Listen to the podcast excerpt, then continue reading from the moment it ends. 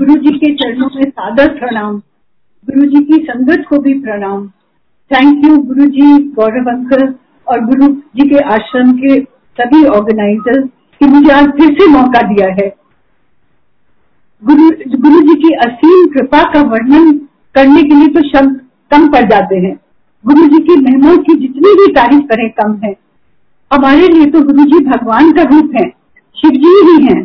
भगवान के अलावा कोई नहीं कर सकता था जो कि गुरु जी ने हम सबके लिए क्या करा। हम बहुत फॉर्चुनेट हैं कि भगवान के साक्षात दर्शन प्राप्त हुए हमें। आपने सबने सुना होगा गुरु जी ने कैसे लोगों के भयंकर से भयंकर बीमारियों से क्योर करे हैं। किसी का कैंसर तरह तरह के heart problem diabetes Parkinson depression childless couples को बच्चे दिए हैं। तरह तरह के कष्ट जिसका निवारण किया है। किसी को फाइनेंशियल क्राइसिस से जॉब दिलवाए हैं एक्सीडेंट से बचवाए हैं लिस्ट तो एंडलेस है। मैं अपने परिवार पे जो असीम कृपा गुरु जी ने बरसाई है, उसकी आज बताना चाहती हूँ हम गुरु जी से, की शरण में 1995 में आए थे। हमारे फादर को कैंसर था तो उनका 94 में उनकी सर्जरी हुई थी। तो उनके फ्रेंड ने गुरु जी के बारे में बताया कि एक महाराज जी पंजाब से आए हैं। और वो कैंसर ठीक कर देते हैं। तो गुरु हमारे फादर को बहुत चिंता रहती थी कि उनका कैंसर स्प्रेड कर जाएगा। तो उन्होंने कहा कि आप गुरु जी से ज़रूर मिल के आइए। तो हमारे फादर ग्रेटर कैलाश मंदिर में गुरु जी से मिलने गए। तो गुरु जी ने उसी दिन अपनी शरण में ले लिया और उनसे कहा कि शाम को पान के पत्ते लेके आइए। और उसी दिन उनको गुरु जी ने ब्लेस भी कर दिया। और ये बात 95 की देखिए, फिर हमारे फादर 2011 में ही पास्ट अवे तो ये गुरु जी की कृपा थी कि उनके कैंसर बिल्कुल भी नहीं स्प्रेड किया।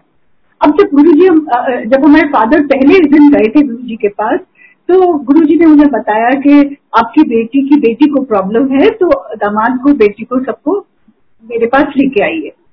तो मैं तो बहुत ही खुश हो गई थी। हस्बैंड थोड़े से हेजिटेंट थे, क्योंकि हमारी बेटी का बेटी विजुअली इम्पेयर्ड है तो उसका रेटिना डैमेज हो गया था, और मेडिकली जो कुछ भी हो सकता था, वो सब हमने करवा दिया था।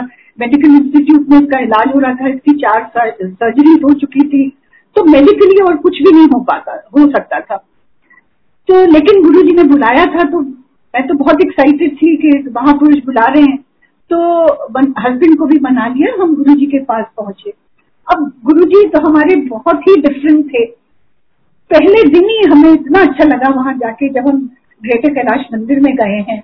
कि हमारे जो फैमिली के गुरु गुरु जी थे, वो सब बहुत ही ऑस्टियर सफ़ेद और हुए कपड़े में और ज्ञानी बहुत थे, लेकिन बहुत ही एक गुरु जी में बहुत ही फ़र्क रहा। था इतने रेडियंट लग रहे थे, इतने मैग्निफिसेंट ग्रोइंग बहुत ही अच्छा लगे हमें तो उस वक्त मंदिर में बहुत कम लोग थे। एंड uh, गुरु जी ने हमें बहुत प्यार से बिठाया। फिर उन्होंने मुझे हमें पाँच दफे बुलवाया। कैसे कहे कि कल आना परसों आना। तो जैसे जैसे उन्होंने कहा हम जाते रहे छोटे मंदिर। तो ऐसे पाँच दफे जब बुलाया तो फ़र्स्ट टाइम उन्होंने हमारी बिटिया को ब्लेस किया। और बहुत ही सिंपल सा एक वो बताया कि इसको कहा कि रोज सुबह साढ़े पाँच पौने छह के बीच में ये सूर्य प्रणाम करे। तो ये बहुत ही, ये भी बहुत आज्ञाकारी लड़की तो इसने वही किया। और गुरु जी ने कहा था कि 51 डेज़ के लिए ये इसको करना है। तो ट्वेंटी फ़र्स्ट डे ही इसने कहा कि मुझे तो बहुत अच्छा लिख रहा है। अब, हमें बहुत बहुत ही अच्छा लगा ये सुनकर के इसकी इम्प्रूवमेंट हो रही है। तो हम फिर गुरु जी को बताना चाहते थे, लेकिन गुरु जी फिर पंजाब चले गए थे नाइन्टी फाइव में।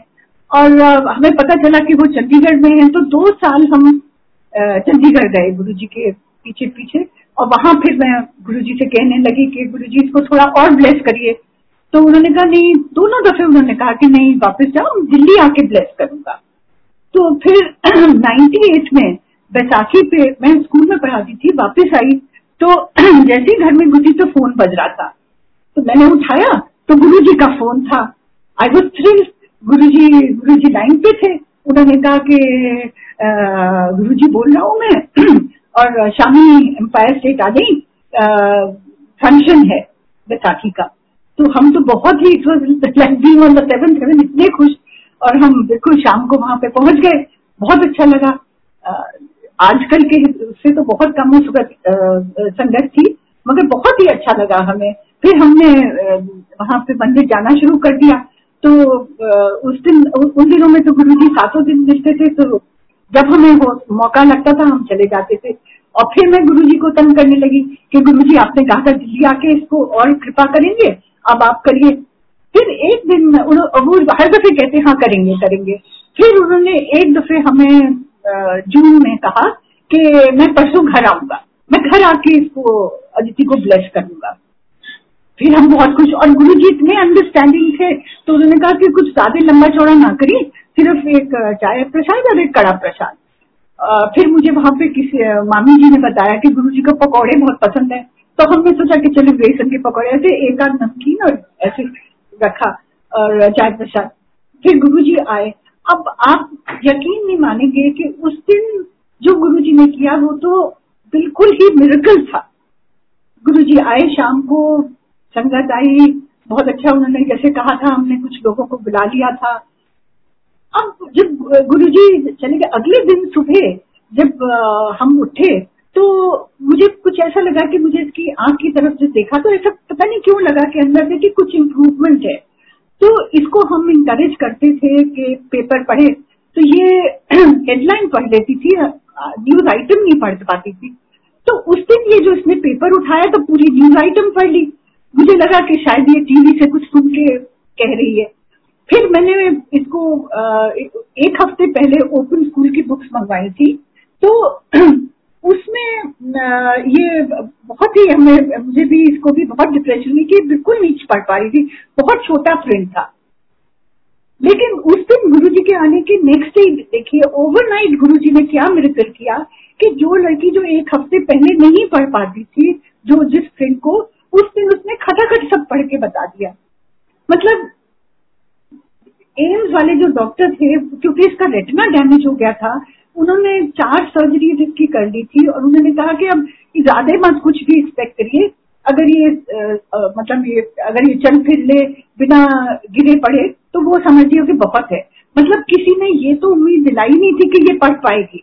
मैं इसको स्पेशल स्कूल भेजती थी धीरे धीरे थोड़ा सा इसको मेरा मन था कि इसको पढ़ाऊं तो अपने आप से इसको कोशिश करती थी पढ़ाने की। लेकिन अब गुरु जी ने ओवर इसकी टेक्स्ट बुक मुझे इलाज करानी पड़ती थी, बहुत बड़ा पॉइंट साइज़ करना पड़ता था जो ये पढ़ ले। लेकिन गुरु जी ने तो ओवरनाइट ही कर लिया। बिल्कुल जो मतलब ये पढ़ ही नहीं पाती थी, जो छोटा प्रिंस वो एकदम से एक रात भर के में इतनी इसकी विजन में इम्प्रूवमेंट हुई कि ये पढ़ने लगी। तो जैसे गुरु जी कहते थे, बहुत कहते थे कि मेडिकल साइंस फेल हो गई। प्रैक्टिकल में करके दिखाया। वो एक्चुअली गुरु जी ने प्रैक्टिकल में करके दिखाया। क्योंकि जब, जबकि डॉक्टर्स ने बिल्कुल क्लियरली हमें बता दिया था कि कोई उम्मीद नहीं। हमने इसके पेपर बाहर भी भेजे थे अब्रॉड भी, एक सोदरो इंस्टीट्यूट उस वक्त रशिया का बहुत फ़ेमस था, जहाँ आय का बहुत रिसर्च होता। अभी तक वहाँ उन्होंने भी कहा कि जो एम्स में कर रहे हैं, वही बेस्ट ट्रीटमेंट है और इसके इसमें कुछ भी नहीं है। लंदन भी भेजा था। अभी तक, आज तक कोई इस लाइन में कुछ नहीं डेवलप आपका कॉर्निया रिप्लेस हो सकता है रेटिना के लिए कोई दूसरा उपाय नहीं है। तो उस वक्त हम बहुत ही ज़्यादा खुश थे। तो गुरु जी ने कहा, देखी चल। और सच में ही हम देखते रह गए कि कितनी इसकी विजन में इम्प्रूवमेंट आ गई थी। और मतलब कहा तो ये स्पेशल स्कूल में थी। और फिर वहाँ से देखिए इसमें ट्वेल्थ मैंने इसको टेंथ करवाया ओपन स्कूल से ट्वेल्थ करवाया, फिर इसमें B S W M S W B Ed किया और सारी चीज़ें फ़र्स्ट डिविजन में। और इस लड़की में इतना कॉन्फिडेंस आ गया, हम में इतना कॉन्फिडेंस आ गया, ये सिर्फ़ गुरु जी की मेहमान थी गुरु जी ही ये कर सकते थे। अब आप सोचिए कि बेस्ट डॉक्टर्स हमारे एम्स में हैं, जबकि वो भी लोग कुछ नहीं कर पाए थे। वो गुरु जी ने करके दिखा दिया तो वाकई में ही जो वो कहते थे कि प्रैक्टिकल में करके दिखाया, उन्होंने प्रैक्टिकल में ही हमें करके दिखाया कि जो अदरवाइज़ इम्पॉसिबल था, वो पॉसिबल कर दिया था गुरु जी ने। इसी तरह गुरु जी की तो असीम कृपा रही है पूरे परिवार पे। मेरे हस्बैंड के तीन दफे बहुत ही ज़बरदस्त एक्सीडेंट हुए हैं, बहुत ही स्केरी और हर दफे गुरु जी ने रक्षा करी है इनकी। एक, आप लोगों को ध्यान होगा 2001 में पार्लियामेंट पे अटैक हुआ था टेररिस्ट का। तो इन्हें किसी किसी से मिलने जाना था उस दिन पार्लियामेंट तो ये जब गए तो जो दरबान था उसने कहा इनसे कि साहब, आज तो पार्लियामेंट एडजर्न हो गई है तो आपका अंदर जाने का कोई फ़ायदा नहीं है। तो इन्होंने कहा कि नहीं मुझे किसी से मिलना है हाउस में नहीं जाना है। तो ये कह के ये अंदर हो गए। एंड वो जो बेचारे, उसने दरबान ने जो वो लफ्ज कहे थे, वो उसके आखिरी लफ्ज थे। जैसे ही ये अंदर हुए, जैसे ही अंदर दाखिल हुए पार्लियामेंट हाउस के, वैसे ही खटाखट खटाखट, सबसे पहले वो दरवाज़ा बंद हुआ। उसके बाद जैसे ही कॉरिडोर में चलते गए, वो बारी बारी बारी बारी सारे दरवाजे बंद होते गए। और फायरिंग की आवाज़ आ रही थी। तो बाद में पता चला कि सबसे पहले टेररिस्ट ने इसी बेचारे दरबान को मारा था। मतलब गुरु जी ने एक स्प्लिट सेकंड से इनको बचा लिया था। मतलब ये अंदर हुए और वो दरवाज़ा बंद। फिर चार पाँच घंटे इन लोगों को वहाँ पे बंद रहना पड़ा। फिर टीवी पे पता चला कि वो तो टेररिस्ट ने अटैक किया हुआ है। तो इस तरह से उन्होंने गुरु जी ने बचाया जब हमने शाम को जाके गुरु जी को बताया था कि तो हमारे कहने से पहले ही उन्होंने कहा, देखा, बचा लिया। ऐसे ही दूसरी दफे ऐसा हुआ कि ये हैदराबाद टूर पे गए थे और फिर वहाँ से वारंगल टैक्सी में। तो जब वारंगल से वापस आ रहे थे तो इनकी टैक्सी का हेडलॉन्ग कोलिजन हुआ अशोक लेलन के ट्रक से। तो वो इतनी ज़ोर का कोलिजन था कि टैक्सी तो बिल्कुल ही क्रम्बल कर गई। तो जो भी पीछे आ रहे थे, उनको लगा कि ये तो इसमें तो कोई भी नहीं बचा होगा। और ये गुरु जी की कृपा देखिए कि थोड़ा एक्सीडेंट से पहले ये सो गए थे। ये एक ड्राइवर था, एक और ऑफिसर था, ये तीनों में से किसी को भी कुछ भी चोट नहीं आई। इनका जरा सा दांत चिप हुआ था आगे का, बिल्कुल छोटा सा। और एक गुरु जी ने ब्लेस करके पहनाया था ओम तो वो चेन गिर के इनकी गोदी में गिर गई थी। बाकी कुछ भी नहीं हुआ। और फिर पीछे से वो ऑफिसर जो आ रहे थे दूसरी उसमें जीत में वो फॉरन हॉस्पिटल ले गए। हॉस्पिटल में दो दिन इनको रखा ऑब्जर्वेशन में और कुछ भी नहीं इनके हुआ था। फिर अगले दिन मैं गुरु जी के गई शुक्रिया करने के लिए तो उन्होंने फिर क्या देखा सेकेंड लाइफ देती है। ऐसे ही गुरु जी बचाते रहे फिर तीसरी दफे जिसको गुरु जी बहुत कहते थे कि शेर वाली कहानी सुना। तो ऐसा था कि इनकी पोस्टिंग रवायात दिन की पोस्टिंग हुई श्रीनगर तो एक हफ़्ता ही हुआ था तो ये वहाँ पे गोल्फ कोर्स में सैर करने के लिए चले गए। तो जब थोड़ा सा अंधेरा हो गया था और इन्होंने देखा कि कुछ फरी सा, कुछ कुत्ता इनकी तरफ़ भाग के आ रहा है। तो जब बहुत पास आ गया, दो फीट दूर था तो इन्होंने रियलाइज़ किया कि नहीं, वो तो कुत्ता नहीं, वो तो लेपर्ड था। अब एकदम से होश फाख्ता हो गए, क्या करें? और जो इनकी सिक्योरिटी थी, वो ढाई किलोमीटर बाहर थी गेट के। और कोई भी नहीं था, इनका मोबाइल भी इनके पास नहीं था। अब इन्हें और कुछ नहीं सूझा, इन्होंने शू कर दिया। उसको शू शू किया और गुरु जी की महिमा कि वो उसने अटैक ही नहीं किया। जैसे कि गुरु जी ने उसको बाँध ही लिया हो, उस, ये, इन्होंने सोचा कि अब और कुछ तो नहीं कर सकते, वापस चलते हैं। तो वापस मुड़ रहे थे और हर हर सेकंड ये लग रहा था कि वो पीछे से अटैक करेगा। लेकिन गुरु जी की कृपा कि ये बिल्कुल ढाई किलोमीटर बाहर तक चल के आए, उसने बिल्कुल अटैक नहीं किया। तो गुरु जी ने ऐसी ऐसी ऐसी सिचुएशन में से बचाया कि कुछ जितनी तारीफ़ करें, उतनी कम है गुरु जी की। ऐसे इनके 2016 में एकदम से हार्ट अटैक हुआ था। पता चला दो आर्टरीज ब्लॉक थे तो 80 परसेंट ब्लॉक थी। इतनी स्मूथली सब कुछ गुरु जी ने करवा दिया। हम हॉस्पिटल गए तो ऐसा डॉक्टर तो हमारे लिए जैसे कि गेटी पे खड़ा वेट ही कर रहा था। और इतनी स्मूथली सब एक टेस्ट के बाद एक टेस्ट हो गए। दो स्टेंट लगे, पता भी नहीं चला कि कैसे गुरु जी ने इतना सब कुछ हमारे लिए किया। फिर हमारे बेटे के भी दो बहुत सीरियस एक्सीडेंट्स हुए थे। एक जब वो कॉलेज में था तो मोटरसाइकिल पे अपने फ्रेंड के साथ पीछे बैठा था। तो पीछे से मारुति ने एक आके इनको मारा और वो गिर गया नीचे। उसका जाके पेवमेंट पे लगा। तो उस वक्त भी मतलब बाल बाल बचा है। जो डॉक्टर कहते थे कि मतलब बिल्कुल हेयर ब्रेथ से इसका जो था वो पैरालिसिस से बच गया। जो मतलब अगर एक बाल की उससे भी जरा सा राइट को होता तो ये सारी उम्र के लिए इसको इसको ये पैरालाइज हो जाता। फिर गुरु जी ने बचाया। फिर मैंने गुरु जी का थैंक्स करने के लिए जब मैं गई, बंदे का देखा सेकंड लाइफ सेकेंड लाइफ दी है। ऐसे ही एक दूसरे टू थाउज़ेंड इलेवन में ये ऑफ़िस के बाद गेस्ट में आ रहा था। रात थोड़ी हो गई थी, कोई साढ़े दस, ग्यारह के करीब। तो अब पता नहीं, थोड़ा ओवर स्पीड कर रहा था या इसको जरा सी नींद आ गई। मगर वो एकदम से गाड़ी में कलाबाजी खाई। और तीन चार कलाबाजी खाई और फिर जाके एकदम खड़ी हो गई सीधी। तो जो पीछे लड़के आ रहे थे, उन्होंने कहा, उन्होंने सोचा कि ये तो नहीं बच सकता। लेकिन फिर उनका मतलब फ़ोन आया मेरे पास कि, आंटी, फ़िक्र मत करिए, आपके बेटे को एक्सीडेंट अगर हम घर ला रहे हैं। कुछ उसको चोट नहीं आई अब देखिए, इतना सीरियस गाड़ी तो बिल्कुल तबाह हो गई थी, वो तो बिल्कुल रिटरी भी नहीं हो पाती।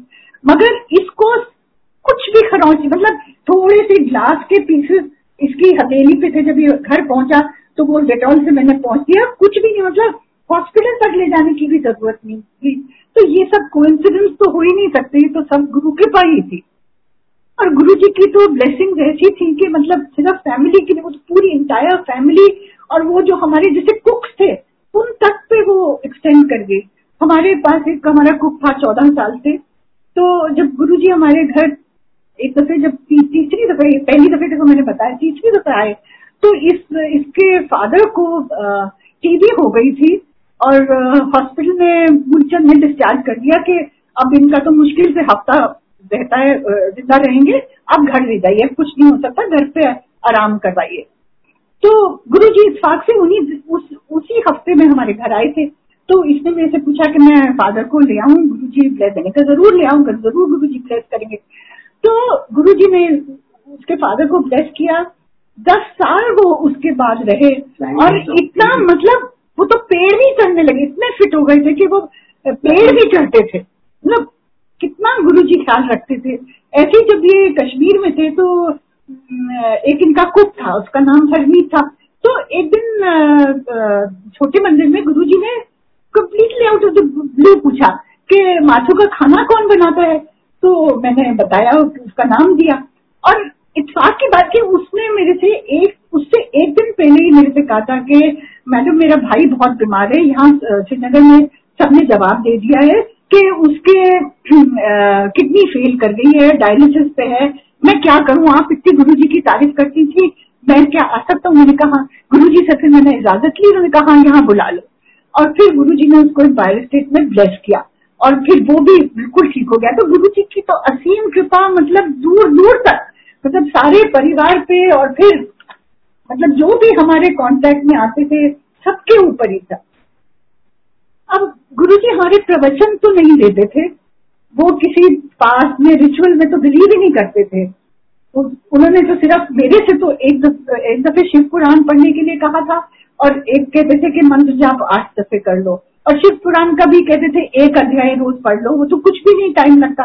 पाँच मिनट में पूजा होती थी। तो गुरु जी की जो थी वो जो फिलोसफी थी, वो एक वे ऑफ़ लाइफ थी। वो ये कहते थे, अच्छे कर्म करो, अच्छे इंसान बनो। एक दफे मैंने सुना था किसी को कहते हुए सेल्फी शांति सांस की सेवा किया कर। मतलब वो हमें यही सिखाते थे कि अच्छा इंसान कैसे बनना है। और कुछ इतना पूजा पाठ के लिए कभी कभी भी किसी से नहीं कहते थे।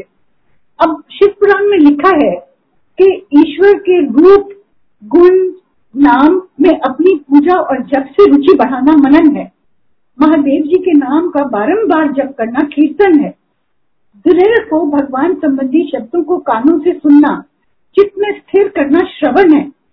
जब सत्संग में बैठकर श्रवण और कीर्तन कर लें, तब उसका मनन करें, जिससे आत्मा पवित्र हो जाती है। गुरु जी हमसे यही सब करवाते थे। जब वे मंदिर में पहले शब्द सुनवाते थे तो ये कहते थे कि चुप करके शांति से सुनो। उस वक्त इंकरेज नहीं करते थे बोल, बोले कोई। तो हम शांति से वो सब सुनते थे। फिर वो हमसे एक्सपीरियंसेस शेयर करवाते थे। इन सब के ज़रिए हम कीर्तन श्रवण और मनन ही तो करते थे। यही सत्संग की असली अहमियत है। यही गुरु जी ने हमें करना बताया था। गुरु जी की ब्लेसिंग्स तो हम सबको पता है कि उनके प्रसाद के थ्रू मिलती हैं। एक दफे जब बड़ा मंदिर बना ही था तो गुरु जी ने शुरू शुरू में आ, हमें एक दफे शिवरात्रि पे बुलाया कि बड़े मंदिर शाम को आना। तो हम पहुँच गए। बहुत कम लोग थे शायद साठ सत्तर होंगे। तो गुरु जी ने मुझे बुलाया और उन्होंने कहा जा लंगर खा के आ। तो मैं गई पीछे उस वक्त मंदिर में कोर्टयार्ड में ही दो टेबल्स लग जाती थी एंड वहाँ पे प्रसाद था। तो मैंने देखा पूरी सब्ज़ी बहुत बढ़िया सब लगा प्रसाद था। तो अब हमारी जो मदर इन लॉ हमें शिवरात्रि का व्रत रखवाती थी, शादी के बाद ही उन्होंने रखवाया था, उन्होंने कहा था, सारी उम्र इसको रखना है। और उसमें हम लोग नमक नहीं खाते थे और अन्न नहीं खाते थे पूरे दिन, अगले दिन खाते थे। तो मैंने जब देखा तो मुझे उनकी बात ध्यान आ गई तो मैंने सोचा कि भाई अब मुझे लगा कि उनकी बात का तो पालन करना चाहिए तो मैं बिना खाए वापस आ गई। फिर गुरु जी ने दूसरी दफे आके बैठी, फिर दूसरी दफे लंगर खाना फिर मैं उसके चली गई गुरु जी से झूठ तो बोल नहीं सकते थे। फिर मैं अंदर चली गई। फिर फिर मैंने देखा, इस बार ही मुझे वहाँ पे बेर दिखे। तो मैं बेर उठा के कुतर लिए। और मुझे आज तक ये अफसोस है कि मैंने गुरु जी का कहना नहीं माना। मतलब मुझे सालों लग गए ये समझ में, समझने में कि प्रसाद तो प्रसाद है, उसको हमें क्वेश्चन थोड़ी करना चाहिए। गुरु जी ने बस दो दफे कहा, फिर तीसरे दफे नहीं। वो तो अंतर्यामी थे वो तो समझ गए होंगे कि ये बेवकूफ़ तो अभी भी नहीं खा के आई है। तो एक दफे शिवरात्रि पे मेरी फ्रेंड मेरे साथ बैठी थी, मैं फिर वही सोच रही कि खाऊं, नहीं खाऊं। तो फिर उसने कहा कि देखो, शिवलोक में बैठी हो और ये सवाल पूछ रही हो कि खाऊं कि नहीं खाऊं। तो तब से, जैसे कि गुरुजी ने मुझे फिर से टोका हो। फिर उस दिन से मैंने, अब अब मैं प्रसाद खाती हूँ शिवरात्रि पे अगर हम दिन में जाते हैं, दिन में प्रसाद मिलता है, लंगर प्रसाद तो दिन में ही खा लेते हैं। सावन के संवार रखती हूँ तो सावन की खीर मिलती है, समोसा जो भी प्रसाद मिलता है दिन में, वो भी कर लेते हैं। अब थर्सडे का मैं व्रत रखती थी तो वहाँ एम्पायर स्टेट में बहुत खुश होती थी कि गुरु जी बड़ा ध्यान रखते मेरा, उसमें थर्सडे में नमक नहीं खाते तो हर दफे कुछ ना कुछ मीठा होता था। तो मैं उसी से खा लेती थी, कभी हलवा है, कभी खीर है, कभी लड्डू है। तो मैं उसी से फुल्का खा लेती थी। लेकिन वो भी हम बाहर किसी ने बताया कि जब बाहर निकले तो एक आंटी ने कि नहीं, प्रसाद पूरा खाना चाहिए। इसमें ये नहीं चूज़ करना चाहिए ये खाना है, ये नहीं करना है। तो गुरु जी ने इतने सारे मतलब वो यही कहते थे कि वहम ना किया करो। बहुत सारे जो ऐसे हमारे स्टूपिड चोचले थे, वो हम सबको छुड़वाए। अब हमारे हमारा छोटा भाई सिद्धार्थ, वो बहुत रिंग्स पहनता था। वो गुरु जी ने उतरवा लिए।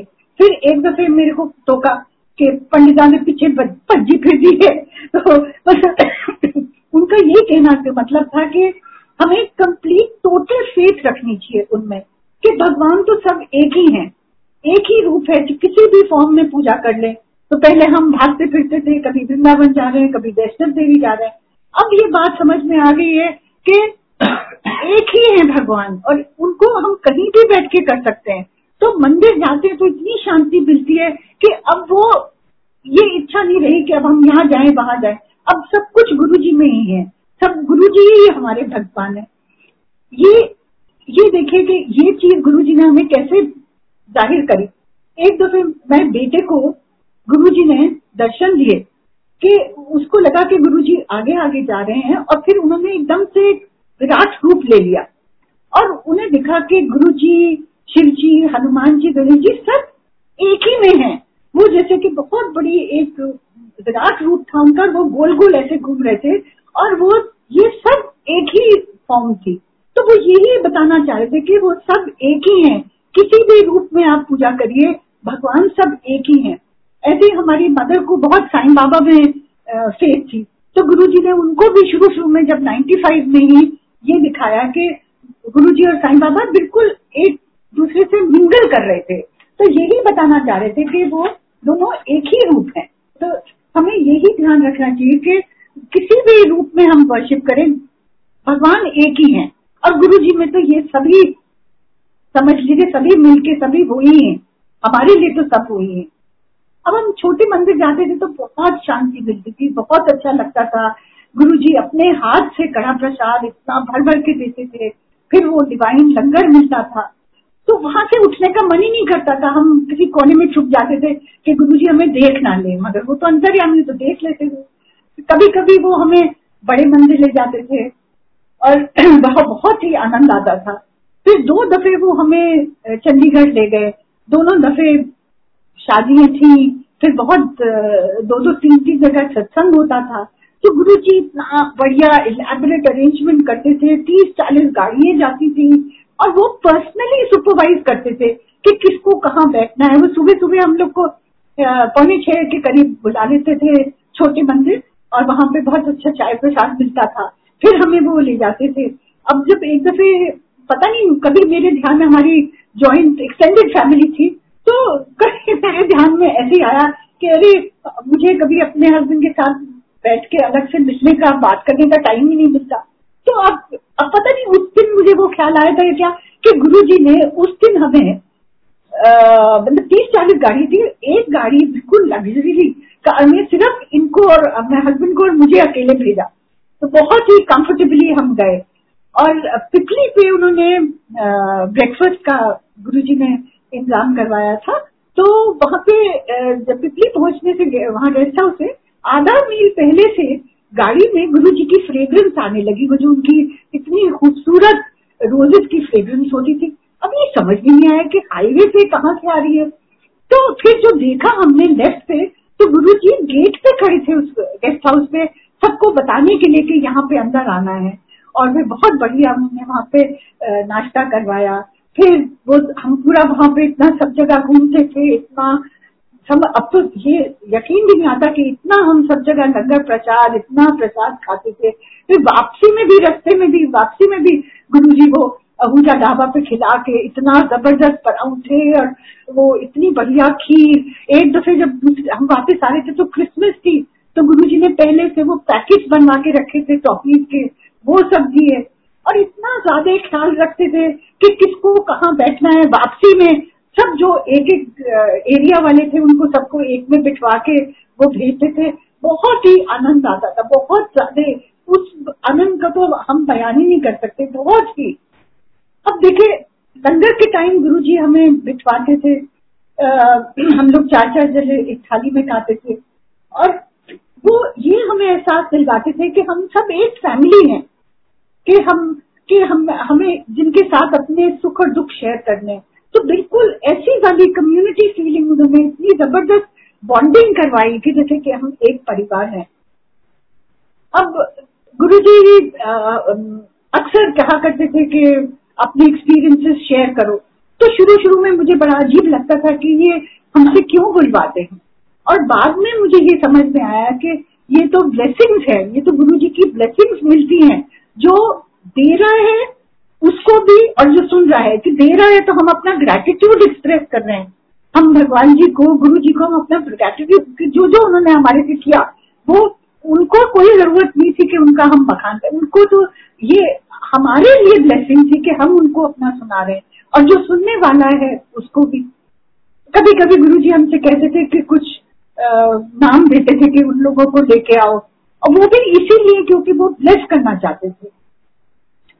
गुरु जी बहुत ही अनडिमांडिंग थे सिर्फ़ ये कहते थे कि हफ़्ते में बस एक दफे आ जाया करो। मतलब जितनी मर्ज़ी है बट एक दफे कहते थे कि ज़रूरी आ जाया करो। और अगर कभी हम नहीं जा पाते थे तो कभी नाराज़ नहीं होते थे। एक दफे ऐसा हुआ कि मेरे हस्बैंड को जयपुर जाना था। वीकेंड का कुछ इनकी ऑफिशियल मीटिंग थी। तो कब, वैसे तो कभी हम लोग नहीं जाते थे साथ में बट उस दफे इन्होंने कहा कि बड़ा रिलैक्स सा वो है तो तुम भी साथ चलो।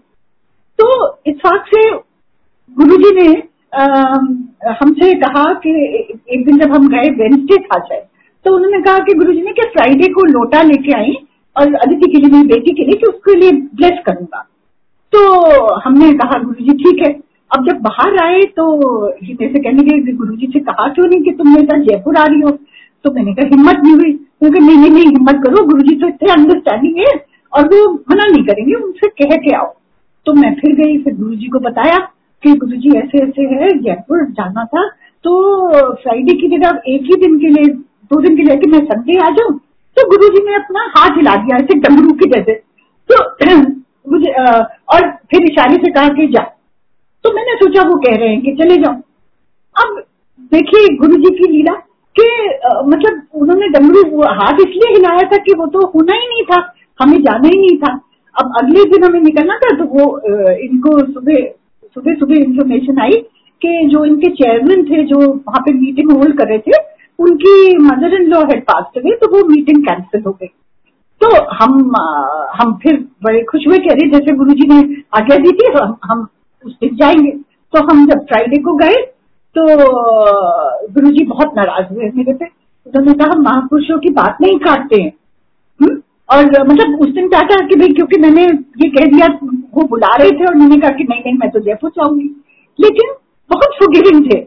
मतलब उस दिन तो डांटा, मगर ये ही did not hold it against me फिर थोड़े दिन में उन्होंने कहा कि, चलो, मैं घर आऊँगा और घर पे ब्लेस करूँगा। तो फिर दूसरी दफे उन्होंने हमारे घर पे चरण डाले। बहुत ही अच्छा लगा उस बारी। अब गुरु जी देखिए, कितने अंतर्यामी थे इतने अंडरस्टैंडिंग थे। कि हमारे मेरे देवर की डेथ हो गई वो फिफ्टी इयर्स के थे तो उनको कार्डियक अरेस्ट हो गया था। तो मुझे बहुत बुरा लग रहा था। तो जब चौथे उसके तीन दिन हो गए तो चौथे दिन पे मैं गुरु जी के मंदिर में गई और गुरु जी के पास ऊपर जाके उस एम्पायर स्टेट में ऊपर जाके बैठ गई। बहुत बुरा लग रहा था मुझे। और उस, उस वक्त शब्द बज रहा था जिन मेरी ये मिट्टी की ढेरी एक दिन चलना है। और मैं ऊपर बैठी रोती रही रोती रही। जब आज्ञा का मैंने और अपने मन में यही सोचती रही कि गुरु जी आपने तो इतनी हमारी फैमिली पे कृपा करी है, आपने उनको भी क्यों नहीं बचाया? ऐसे सोची जा रही थी। तो जब आज्ञा लेने का टाइम आया तो गुरु जी ने इतनी सॉफ्टली इतनी जेंटली इतना जैसे कि मुझे कंट्रोल कर रहे हैं, बहुत ही सॉफ्टली उन्होंने कहा, बस आंटी, बस। मतलब उन्होंने मुझे ऐसी तसल्ली दिलाई। अब उन्हीं को सब पता है, उन्हीं कि क्या वजह थी कि उनकी मतलब उनका वहीं पे अंत तो सबका आना ही है, मगर मतलब कुछ ज़रूर कुछ वजह होगी।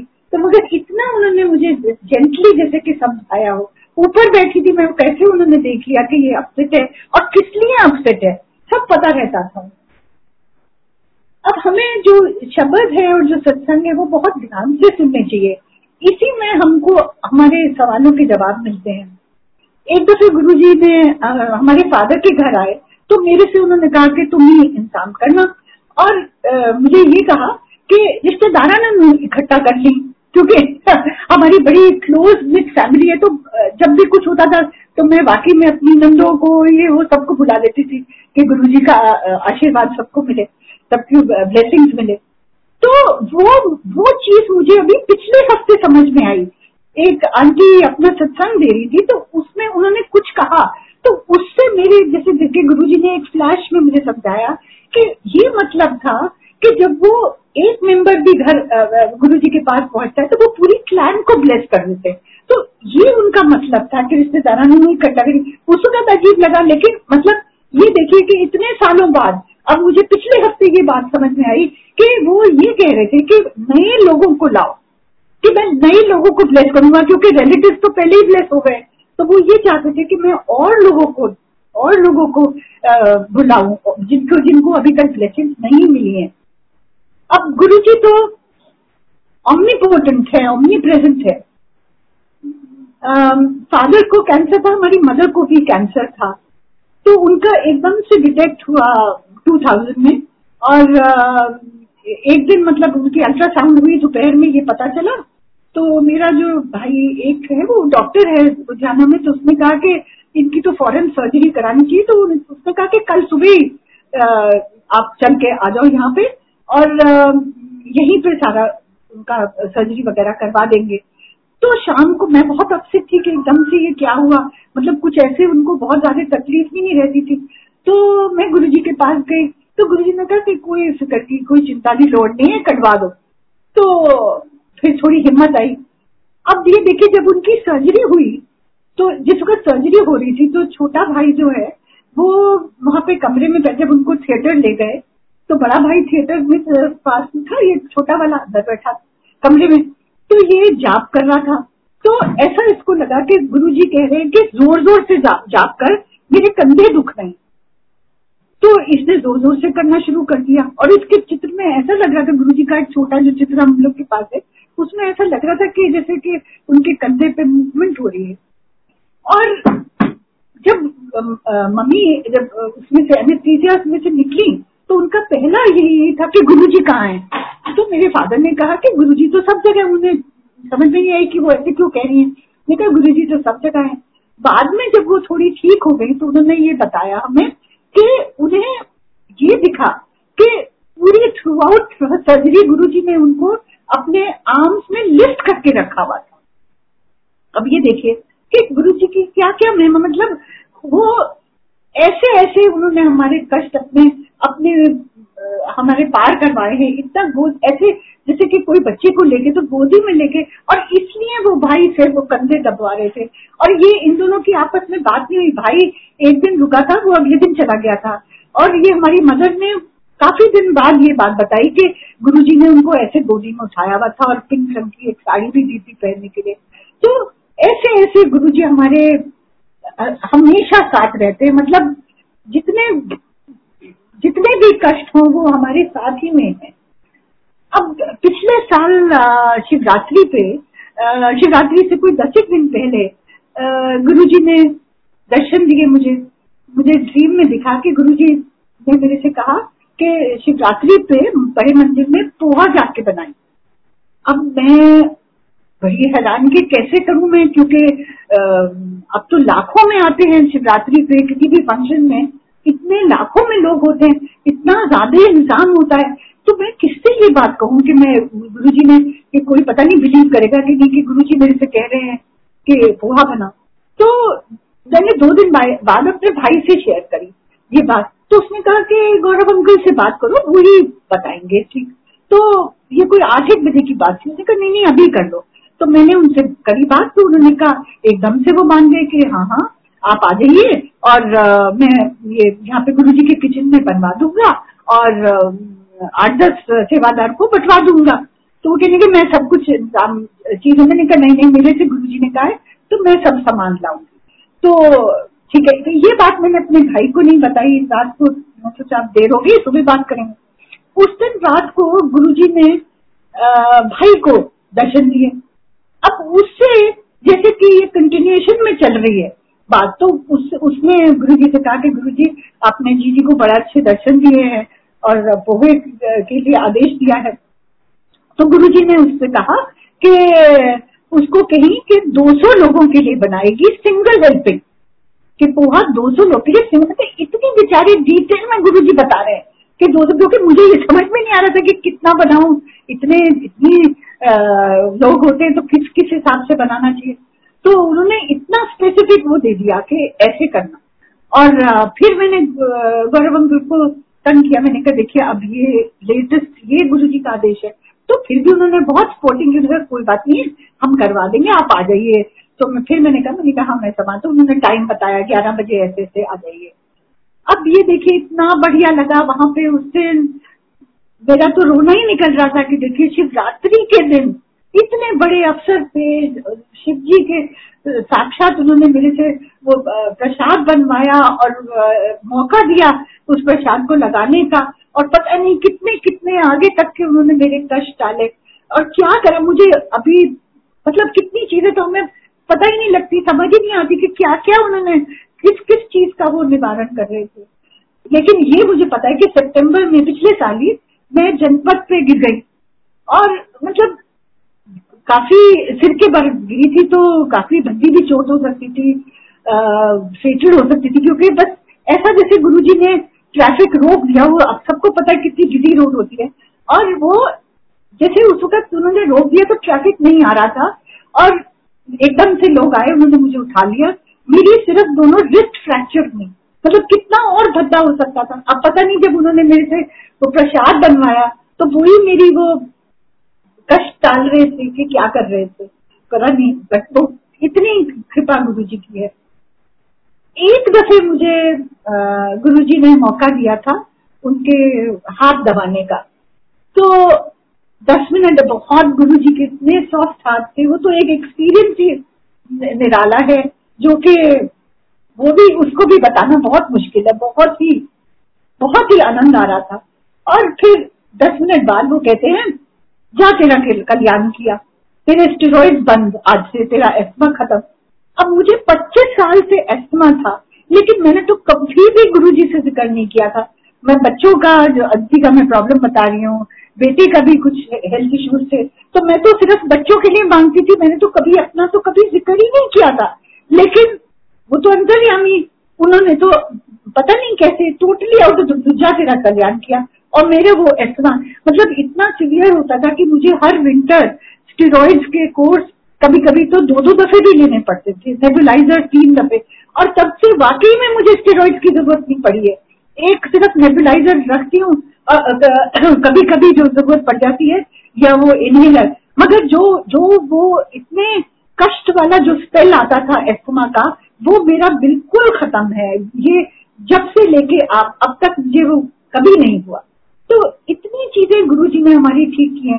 एक दफे जब शुरू शुरू में 95 में गुरु जी के गए थे तो मुझे साल भर से स्पॉन्डिलाइटिस हो रहा था तो फिजियोथेरेपी के लिए जाना पड़ता था। बड़ी मुश्किल होती थी स्कूल से एक घंटे की परमिशन लेती थी भागती थी वापस आती थी। तो वो भी गुरु जी ने एकदम ही अचानक कहा कि चल तेरा ठीक में अब मुझे याद नहीं कि मैंने उनसे ज़िक्र किया कि ऐसे ऐसे मुझे तकलीफ़ है।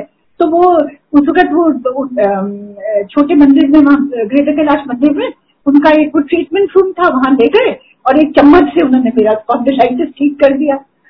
तो गुरु जी के सत्संगों का तो कोई अंत ही नहीं है। तो बस बस मैं यही कहना चाहूँगी कि ये प्लेटफॉर्म तो बहुत ही अच्छा इनिशिएटिव है।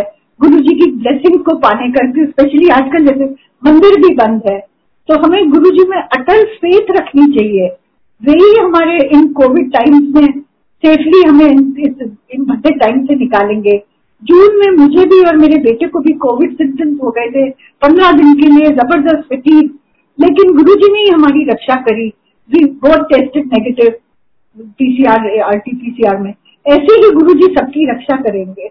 गुरु जी की असीम कृपा हमेशा सब पर बनी रहे। जय गुरु जी thank you Guru ji thank you Gaurav uncle, Vikram uncle Quran सारे ऑर्गेनाइजर्स कितना बढ़िया आपने ये प्लेटफॉर्म अरेंज किया है। जय गुरु जी